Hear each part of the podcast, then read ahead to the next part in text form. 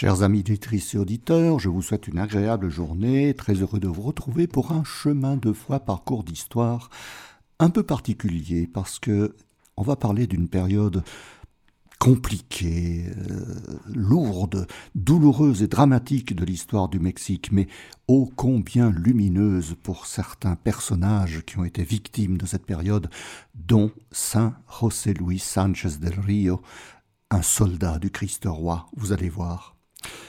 Depuis son indépendance en mille huit cent vingt et un, le Mexique, une république fédérale qui regroupe une trentaine d'États rassemblés en États-Unis du Mexique, eh bien, n'a pas tellement connu de période tranquille et stable, car elles étaient souvent suivies ou précédées de guerres civiles, de révolutions internes.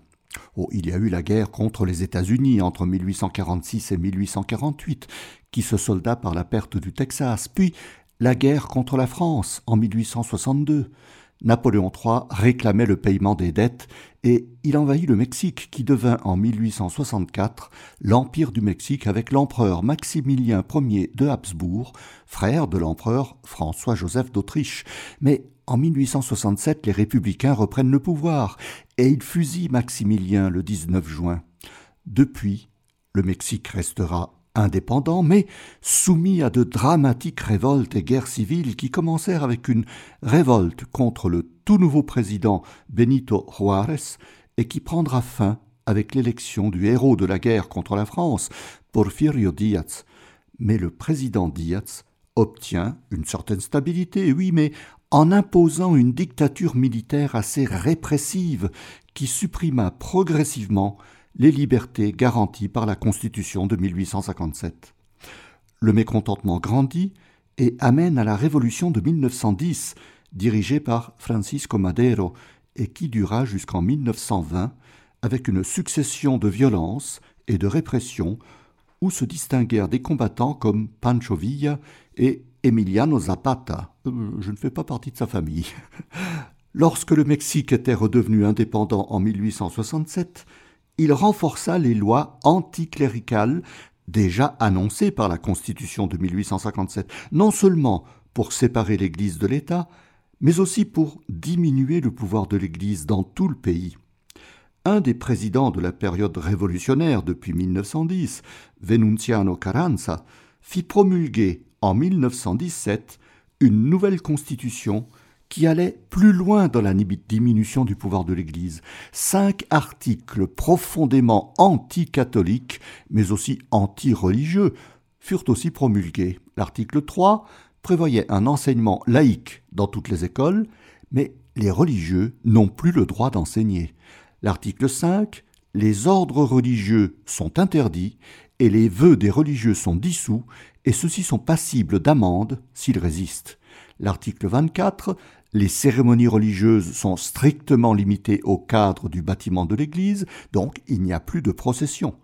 Article vingt-sept, tous les biens ecclésiastiques, y compris les écoles et les hôpitaux, deviennent propriété de l'État.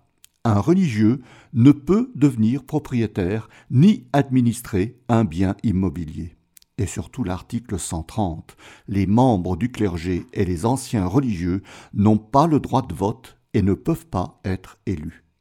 Mais le gouvernement, tenant compte évidemment de l'opposition que ces cinq articles pourraient soulever, ne les appliqua pas.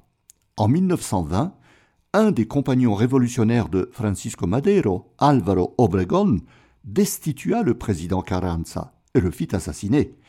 Prenant la tête d'un mouvement constitutionnaliste, il fut élu le premier décembre, fermement décidé à appliquer la Constitution de mille neuf cent dix-sept intégralement. Mais il se heurta à de nouvelles révoltes dirigées par Emiliano Zapata, qu'il fit assassiner dès mille neuf cent dix-neuf, et de Pancho Villa, qu'il fit assassiner en mille neuf cent vingt-trois. Oh, il fit de nombreuses réformes agraires pour s'attirer la sympathie des paysans, et comme la Constitution ne le lui permettait pas, une réélection, il soutint son favori, Plutarco Elias Calles, élu en mille neuf cent vingt-quatre.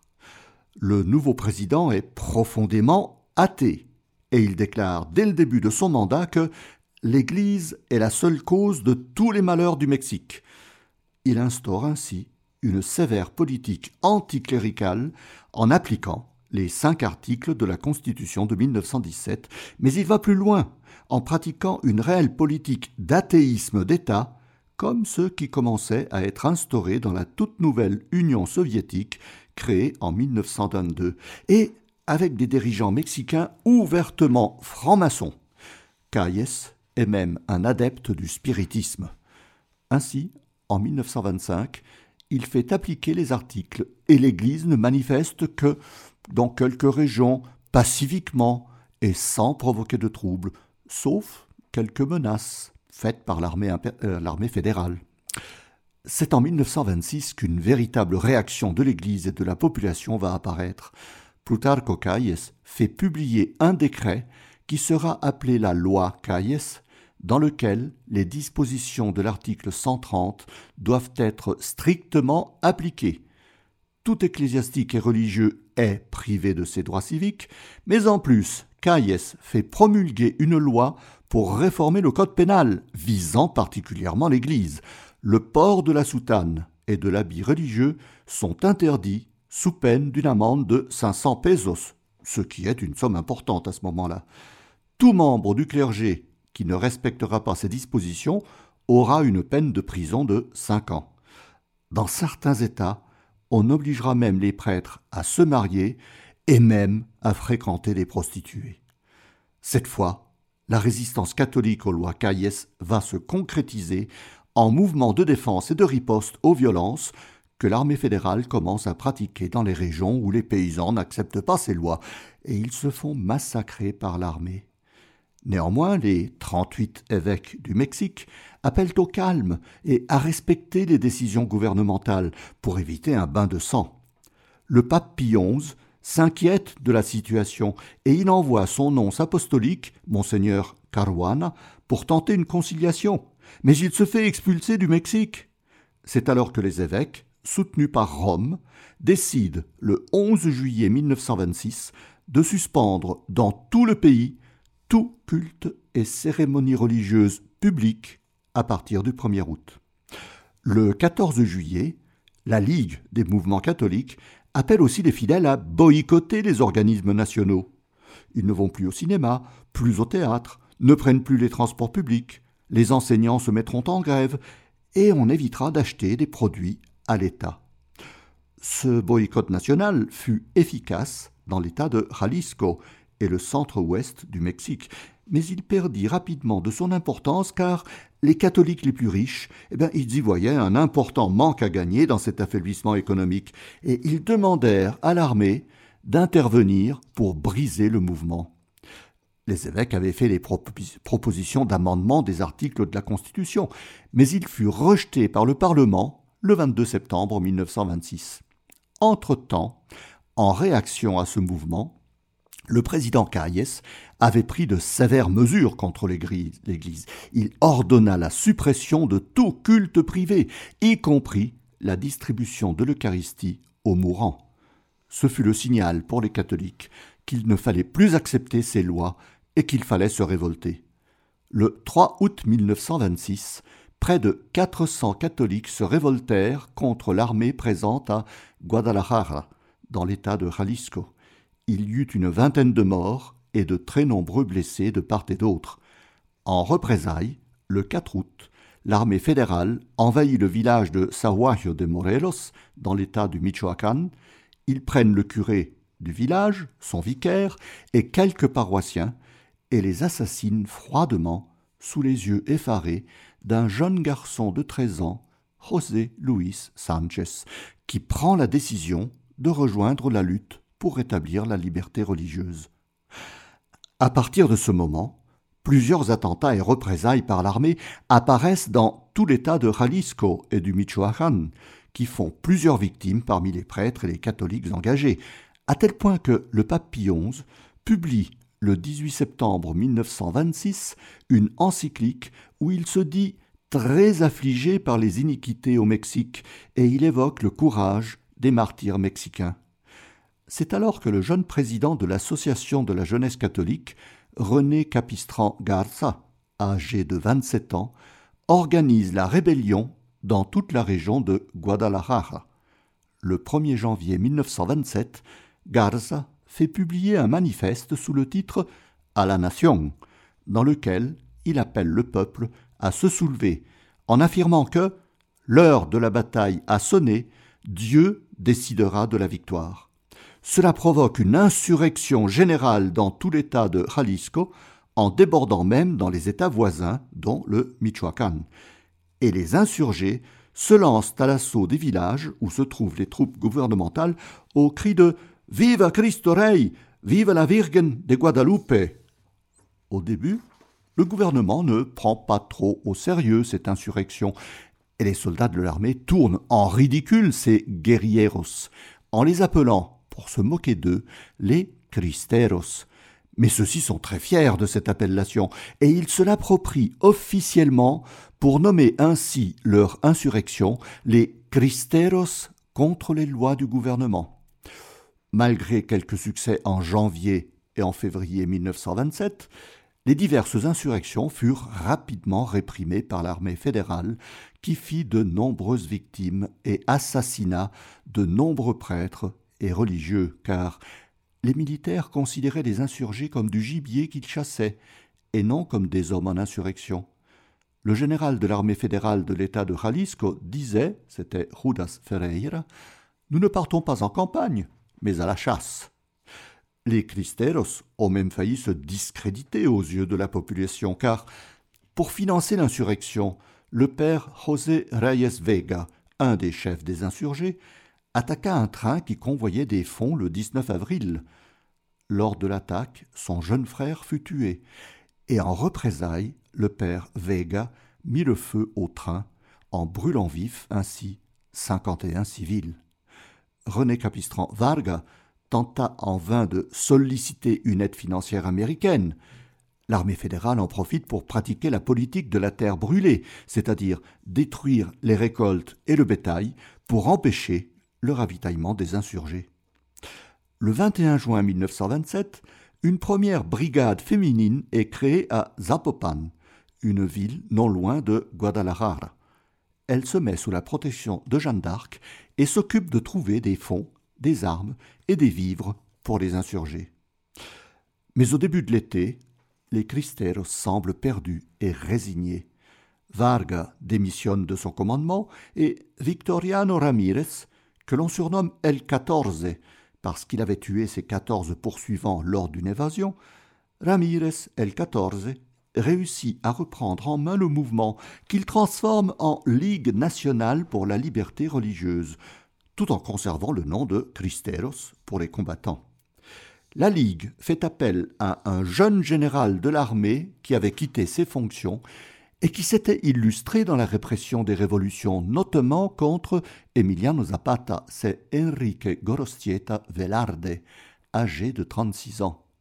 Il réorganise la lutte en créant une véritable armée bien organisée et structurée qui reprend les combats et redonne espoir aux Cristeros. Et c'est à ce moment de la guerre que la vie de José Luis va s'insérer et basculer très rapidement en quelques mois, pour devenir ce jeune héros qui va donner sa vie pour le Christ-Roi.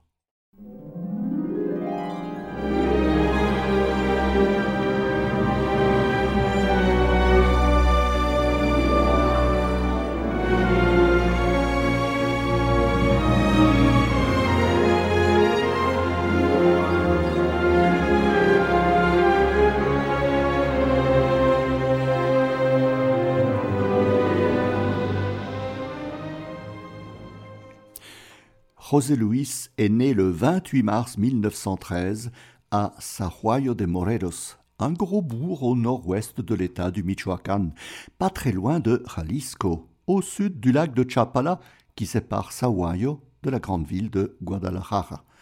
C'est à quelques six cents kilomètres à l'ouest de Mexico, la capitale. Ses parents, Macario Sánchez et María del Río, sont fortunés et ils font faire de bonnes études à José Luis, d'abord à Sahuayo, puis à Guadalajara. Mais il lui enseigne aussi les bases solides de la foi chrétienne et à servir les plus humbles, les pauvres. José Luis suivra les cours de catéchisme avec foi Et il fréquente non seulement la messe tous les dimanches, mais aussi il a une grande pratique des sacrements et vénère particulièrement la Vierge de Guadalupe, la patronne nationale du Mexique. Il dit son chapelet tous les jours et ne manque pas d'affirmer sa foi en public lorsque l'occasion se présente, alors qu'il risquait sa vie dans une situation d'interdiction totale de manifestations religieuses publiques. Lorsque le général Gorostieta avait réorganisé les insurgés en les transformant en une véritable armée, les frères aînés de José Luis, Macario et Miguel, rejoignent les combattants. José voulait aussi les suivre et donner sa vie au Christ, mais sa mère, Maria, refusa de le voir partir. José montra un tel enthousiasme et dévouement pour la cause qu'il réussit à convaincre ses parents de le laisser partir. Il rassura même sa mère en lui disant que, pour qu'il n'ait pas d'ennui, il, fera, il se fera appeler Luis del Rio, du nom de sa mère, pour ne pas compromettre sa famille. Le général Gorostieta trouve José Luis trop jeune, il n'a que quatorze ans, mais devant l'insistance du garçon, il accepte de lui confier la tâche de porter le drapeau des Cristeros.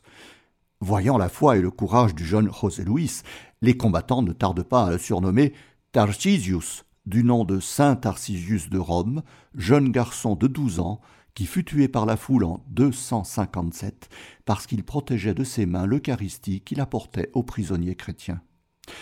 Luis del Rio participe ainsi à toutes les batailles, aux côtés de Gorostieta, et le vingt-cinq janvier mille neuf cent vingt-huit, le cheval du général est mortellement atteint. Luis lui donne alors le sien pour que le général puisse se sauver et continuer la lutte. Et Luis est renvoyé alors pour aider à la défense de son village de Sahuayo, ce qu'il fit avec grand courage, mais le six février, les troupes fédérales prennent d'assaut le village et font de nombreux prisonniers, dont Luis, qui clame tout haut sa foi au Christ-Roi. Les soldats l'isolent alors des autres prisonniers et l'enferment dans la sacristie de l'église Saint-Jacques de Sahuayo. C'est alors que commence le calvaire pour José Luis. Les soldats le harcèlent et se moquent de lui en l'humiliant pour qu'il renie sa foi. Mais José tient bon et s'accroche au chapelet qu'il dit avec ferveur, ce qui exaspère encore plus ses gardiens, qui vont s'acharner sur lui de manière assez violente, car il supporte tout. Il a même trouvé de quoi écrire une lettre à sa mère, dans laquelle il se dit prêt à mourir pour Dieu et la Vierge. Son père, assez influent auprès des autorités, veut payer une rançon et convaincre les militaires de libérer son fils par une somme d'argent assez importante. Les soldats refusent, car ils ont reçu l'ordre d'éliminer tous les prisonniers pour en faire un exemple. Le matin du dix février mille neuf cent vingt-huit, les soldats sortent le jeune garçon de sa prison et ils le déchaussent. Ils lui entaillent la plante des pieds et le forcent à marcher sur un chemin très pierreux où ils ont versé du sel, en direction du cimetière que José Luis est forcé d'en faire le tour plusieurs fois. Au cours de cette ronde douloureuse, les soldats lui disent que s'il crie mort au Christ-Roi, il aura la vie sauve. José Luis, dans un courage exemplaire, leur répond « Longue vie au Christ-Roi ». Alors, les soldats lui donnent une pelle et l'obligent à creuser une tombe. Il est toujours pieds nus, ensanglanté, dans la terre. Lorsqu'ils ont jugé le trou suffisamment large et profond, l'un des soldats lui dit alors, d'une voix forte et pleine de rage, de crier « Mort au Christ-Roi ». José Luis, dans un élan de foi exemplaire, lève les bras au ciel et s'écrie de toute sa voix « Viva el Cristo Rey !» Vive le Christ-Roi ! Alors, ce même soldat lui tire plusieurs coups de pistolet dans le dos et jette le corps inanimé du garçon dans la fosse qu'il venait de creuser, sous les yeux de ses parents et de quelques membres de sa famille. On recouvrit le corps de quelques pelletées de terre, et dans une poche de sa veste restée à la sacristie, on trouva le mot qu'il avait écrit à sa mère. « Ma petite maman, me voilà pris, et ils vont me tuer. Je suis content. La seule chose qui m'inquiète est que tu vas pleurer. Ne pleure pas, nous nous retrouverons. Ton José, mort pour le Christ-Roi. » Le jeune martyr allait avoir quinze ans le vingt-huit mars.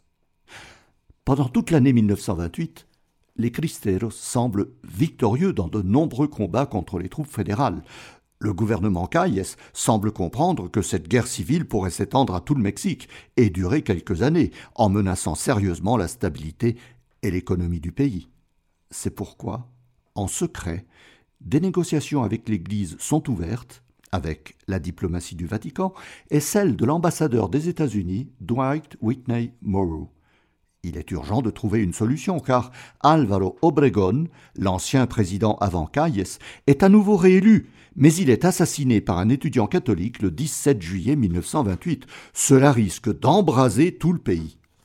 Le Parlement nomme un président provisoire, Emilio Portes Gil, qui veut ramener la paix sociale et religieuse, d'autant plus que le général Arnulfo Gómez se rebelle avec une partie de l'armée et pourrait rejoindre les Cristeros.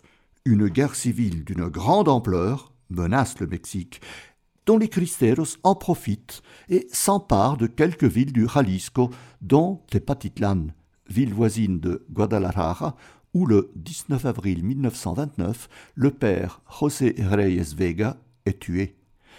La révolte du général Gómez prend, prend fin au même moment et l'armée fédérale connaît à nouveau des succès, dont l'embuscade tendue au général Gorostieta le deux juin, dans laquelle il est tué. Le vingt-sept juin mille neuf cent vingt-neuf, un accord est trouvé pour mettre fin à la guerre, mais les Cristeros eurent du mal à se rendre et un grand nombre d'entre eux furent encore poursuivis et massacrés. Beaucoup s'exilèrent aux États-Unis, surtout à Los Angeles, où ils furent accueillis par l'évêque Monseigneur John Joseph Cantwell. La paix reviendra progressivement, malgré des troubles et des représailles pendant toutes les années mille neuf cent trente. Il faudra attendre l'élection en mille neuf cent quarante de Manuel Ávila Camacho, un président catholique et pratiquant, pour qu'une véritable paix s'installe au Mexique. La guerre des Cristeros aura fait plus de cent cinquante mille morts, chez les militaires comme chez les insurgés, et surtout aussi la population. Le Mexique a perdu la presque totalité de ses prêtres, qui ont été massacrés ou qui ont pu s'exiler. Avant la guerre, ils étaient plus de quatre mille cinq cents. En mille neuf cent trente-cinq, on n'en compte que trois cent trente-quatre. Près de la moitié des États du Mexique, soit dix-sept, n'ont plus un seul religieux présent. Beaucoup de religieux et de prêtres tués ont été considérés comme des martyrs, et Jean-Paul deux en a béatifié et canonisé trente-quatre en mille neuf cent quatre-vingt-huit, dont Saint Cristobal Magallanes Jara, le bienheureux Miguel Agustín Pro, fusillé au cours de l'année mille neuf cent vingt-sept, et d'autres saints et bienheureux fusillés en mille neuf cent vingt-huit. Après son exécution, on enterra dignement le corps de José Luis. Après la pacification du Mexique dans les années mille neuf cent quarante, José Luis commença à être vénéré comme un saint martyr exemplaire de foi et de courage. Dans les années mille neuf cent cinquante, on commence à lui attribuer des miracles par son intercession, et un jeune ouvrier, Enrique Amezcua Medina, se dit converti par la vie héroïque de José Luis. Il devient prêtre, et en mille neuf cent soixante-trois, il fonde à Mexico les Ouvriers du Règne du Christ, une congrégation sans prononciation de vœux qui se donne pour but de susciter des vocations pour devenir prêtre. Dans les années mille neuf cent quatre-vingt-dix, après la canonisation et la béatification des trente-quatre martyrs mexicains, Jean-Paul deux en déclare vénérables beaucoup d'autres, dont José Luis. Son corps fut exhumé et son squelette recomposé est mis dans une statue de cire qui le représente avec la croix dans une main et la palme du martyr dans l'autre. Il est placé dans une châsse dans l'église du Sacré-Cœur de Sahuayo de Morelos. Le vingt novembre deux mille cinq, le cardinal José Saraiva Martins, au nom du tout nouveau pape Benoît seize, proclame bienheureux treize de ses martyrs, dont José Luis, dans le stade de Guadalajara, plein à craquer. Le vingt et un janvier deux mille seize, le pape François reconnaît un deuxième miracle, ouvrant la voie à la canonisation du bienheureux José Luis, qui a eu lieu le dimanche seize octobre deux mille seize, avec celle de six autres bienheureux, dont la carmélite française de Dijon Élisabeth Catet de la Trinité, et ceci cinq semaines après celle de Mère Teresa de Calcutta, le quatre septembre. Saint José Luis Sánchez del Rio est fêté le dix février, jour de sa mort. Quel exemple de foi et de courage pour ce jeune garçon qui savait qu'il allait mourir. Si nos jeunes dans nos sociétés modernes pouvaient avoir ce même courage de dire simplement « Je suis catholique et je vais à la messe », dans nos pays où la liberté religieuse existe depuis longtemps et que nul ne risque la mort en s'affirmant catholique. Mais il faut croire que la mauvaise réputation et le ridicule de paraître en affirmant une telle position sont plus forts que le risque de mourir. Eh bien, puisse Saint José Luis donner un peu de courage à notre jeunesse, qui n'hésite pas à s'affirmer pour défendre des causes justes, eh bien, qu'elle ait aussi le courage de s'affirmer comme jeunesse chrétienne.